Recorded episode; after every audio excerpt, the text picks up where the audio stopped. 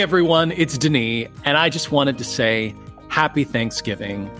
I know this is a Thanksgiving unlike any other, but I hope you managed to have uh, a beautiful weekend in one way or another.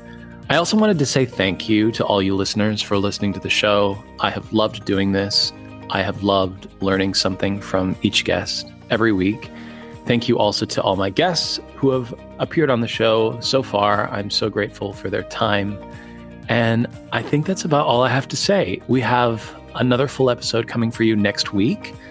Uh, one of my favorite Broadway leading men, Paul Alexander Nolan. He's the best. We had a great chat the other day about slave play, about meditation, about a lot of things. So his episode will be out next week. Uh, until then, stay safe. Uh, have a beautiful day tomorrow. And thank you again for uh, being part of this community. All right. Talk to you soon.